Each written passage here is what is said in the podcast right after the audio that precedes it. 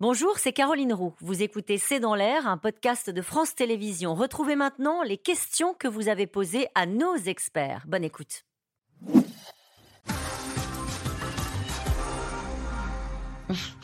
Question de Pierre dans les Alpes-Maritimes. J'ai 79 ans. Vais-je voir un jour notre budget à l'équilibre? On lui souhaite, hein? Il vivre vieux. Voilà, c'est ça. Hein, oui. Ça, cette question elle est intéressante parce que euh, en réalité euh, le budget à l'équilibre n'est pas tant la norme que ça. Euh, effectivement, nous ces 40 dernières années, on n'en a eu aucun à l'équilibre. C'est le cas aussi de l'Italie. Mais par exemple, les États-Unis, ils ont eu trois, trois budgets à l'équilibre seulement. Le Royaume-Uni, quatre. Oui. Euh, donc, je veux dire, c'est pas. Et les États-Unis, au début des années 2000, quand ils avaient un un excédent budgétaire, ils ont quand même baissé les impôts pour revenir en déficit, pour mener leur politique monétaire. Donc, l'important, c'est pas le déficit en lui-même, c'est le contrôle de ce déficit. Euh, une question d'Éric en Haute-Garonne. En période d'inflation, les entreprises et les ménages font des efforts. L'État est-il le seul à continuer à vivre dessus de ses moyens? Béatrice Mathieu. Euh, bah oui, en l'occurrence, euh, oui, oui, évidemment. Euh, bah, en même temps, il a payé euh, avec la multiplication des, chèques, euh, des, euh, boucliers, etc. Il a quand même euh, euh, fait en sorte que euh, les ménages et les entreprises euh, subissent moins euh, le choc que ce qu'ils auraient dû. Mais est-ce qu'il vit au-dessus de ses moyens Est-ce que- Ouais, Il a fait des économies. euh, Non, mais Non, la. France, est-ce que la France vit au- au-dessus de ses moyens? La réponse est oui. Clairement, ouais. Il y a zéro doute. hein. Allez, une question de Célia dans les Alpes de Haute-Provence. Avec un taux aussi élevé de prélèvements obligatoires, comment est-il possible d'avoir un tel niveau de dette? Où va l'argent? Oui. On est toujours, effectivement, on est toujours dans cette question où on dit, mais en fait, on ne comprend pas comment ça marche. Et là, la, la question de cette dame, elle était peut-être gilet jaune. Parce que c'est exactement la question que posait les Qu'avez-vous fait du pognon Mais oui, c'est ça, en disant, mais attendez, on ne comprend pas quoi. Les Français veulent plus de policiers, de profs, d'infirmières, etc., mais moins de fonctionnaires. C'est bien ça, Frédéric Seyss Eh oui, On est paradoxaux parfois. hein. Évidemment, le problème est personne en campagne électorale va vous dire euh, je vais réduire le nombre de fonctionnaires euh, dans la police, dans la... et qu'on demande mais alors où? C'est toujours des réponses très évasives dans les fonctions support, dans les administrations. On ne sait pas exactement à quoi ça correspond, d'où la difficulté évidemment. C'est plus un sujet d'ailleurs, Non, c'est plus un porté par euh, Bruno Le Maire ou par Emmanuel Macron. Ça aussi, en 2022, c'était extrêmement intéressant de voir que ce clivage-là, qui structurait d'habitude les élections présidentielles entre la droite et la gauche, euh, le Covid avait fait que l'État était revenu, qu'il avait dépensé des dizaines de milliards en chômage partiel et que finalement on n'était plus sur quelques millions dans les budgets. D'ailleurs, Bruno Le Maire l'a dit lui-même. euh, au début de- du mandat, je mégotais pour quelques millions ici ou là sur les budgets. Il y avait vraiment quasiment des clashs dans le bureau avec les ministres qui voulaient plus et lui disent non. Et ensuite, c'était en dizaines de milliards que se comptaient les unités et il lâchait évidemment. On est passé de l'État ne peut pas tout, Lionel Jospin, à l'État peut tout. euh, Oui. Ouais. Alors l'État peut tout, j'en sais rien, mais c'était très intéressant de voir notamment Joe Biden, là dans votre reportage, qui allait haranguer les syndicats près d'un piquet de grève face aux géants de l'automobile. Là, on voit que le politique, quand même, se sent pousser des ailes pour réintervenir dans l'économie et qu'on a Oui. un peu changé de monde dans l'idée de dire c'est la concurrence qui régit tout, moi je laisse faire, je laisse passer. Euh, D'ailleurs, on, a aussi souvent parlé dans votre émission de ce fameux plan Biden euh, qui subventionne très très largement les industries américaines euh, vertes pour l'automobile, pour les panneaux solaires, etc.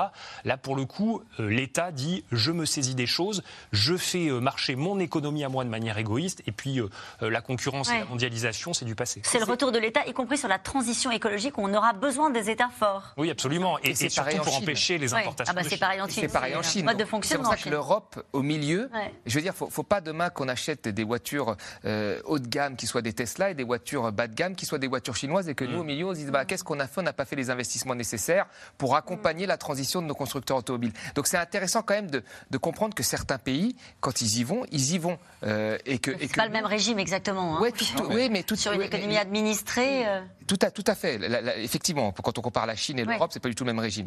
Mais, mais, mais quand bien même, c'est-à-dire que euh, sur la téléphonie mobile, on a loupé le coche. euh, sur Internet, on a loupé le coche. Il ne faudrait pas qu'on loupe le coche sur la transition écolique. ouais. Voilà. Euh, Béatrice Mathieu voulait juste dire pour rebondir à ce que disait euh, Thomas sur la voiture, et en même temps, vous avez un débat quand la France dit qu'il faudrait qu'on ait Stellantis qui produise sa petite voiture électrique en France. Stellantis dit bah non, nous on va le faire en Espagne. Euh, Juste la Chine, 77% de dette sur PIB, les États-Unis 144, nous 91 en Europe, ne parlons pas de la France. Donc ça veut dire que la Chine, en fait, a des marges de manœuvre. Évidemment, quand vous avez des marges de manœuvre et qu'on est dans un moment clé de l'histoire, bah, c'est vous qui gagnez et les autres perdent. L'Europe a des marges de manœuvre? 91% de dette, ça veut dire que vous Mais êtes elle garde en Europe. de- C'est-à-dire, par exemple, Ouais. les Pays-Bas, là, sont en train de voir le dernier mandat de leur Premier ministre qui s'en va. Ils ont décidé de faire un énorme effort budgétaire pour aider les pauvres. Ils ont les moyens. Ah ouais. Leur dette est à moins de 50%, évidemment. C'est ça le risque. Oui. C'est aider les pauvres, ce que vous disiez, c'est-à-dire cette, colère sociale qui pourrait Exactement. revenir et qui n'est pas si loin. hein. et à ce moment-là, un gouvernement qui serait euh, un peu empêché. Quoi. Mais en Europe, d'ailleurs, ça va être le grand débat, parce que sûr. quand on parle des conseils européens, on a toujours l'impression de 27 personnes assises dans leur siège avec leurs petits costumes qui parlent de choses qui nous dépassent. En l'occurrence, ça va être l'un des débats du mois d'octobre du Conseil européen, c'est est-ce qu'on change les règles obligatoires pour l'ensemble des pays en termes de ce qu'on appelle les, les critères de stabilité, c'est-à-dire les fameux 3%, qui sont une sorte de ceinture, alors qui ont été enfoncés, hein, mais qui sont nor- normalement une ceinture de sécurité, et la France fait partie des pays qui... Bah oui, bien sûr. Il faut lâcher les règles. c'est fini. Allez, cette dernière question les retraites vont-elles tout augmenter? Normalement, oui, il y a un rattrapage. Mais après, si on regarde sur 2024, quand même, le, le pouvoir d'achat des retraites sera, sera plus faible que c'était avant la crise, euh, avant 2019. hein. Même s'il y a un rattrapage, mais qu'il n'est pas au niveau de l'inflation. C'est ça l'histoire. Il est à 5,2. Euh, merci à vous tous pour euh, ces détails et ces explications. On retrouve dans un instant Anne-Elisabeth Lemoine et toute l'équipe de C'est à vous. Bonsoir Anne-Elisabeth. Bonsoir Caroline. Elle n'est plus ministre de la Santé depuis près de 4 ans, mais elle reçoit toujours des menaces de mort et doit vivre sous protection policière. Agnès Buzyn, mise en cause pour sa gestion du Covid, se défend. Elle est ce soir notre invitée. À ses côtés, la députée Renaissance qui a témoigné hier dans l'hémicycle du harcèlement scolaire dont elle a été victime enfant et qu'elle a tué pendant 40 ans. Belle soirée à tous. Demain, rendez-vous dès 17h30 avec un nouveau C'est dans l'air. Belle soirée sur France 5.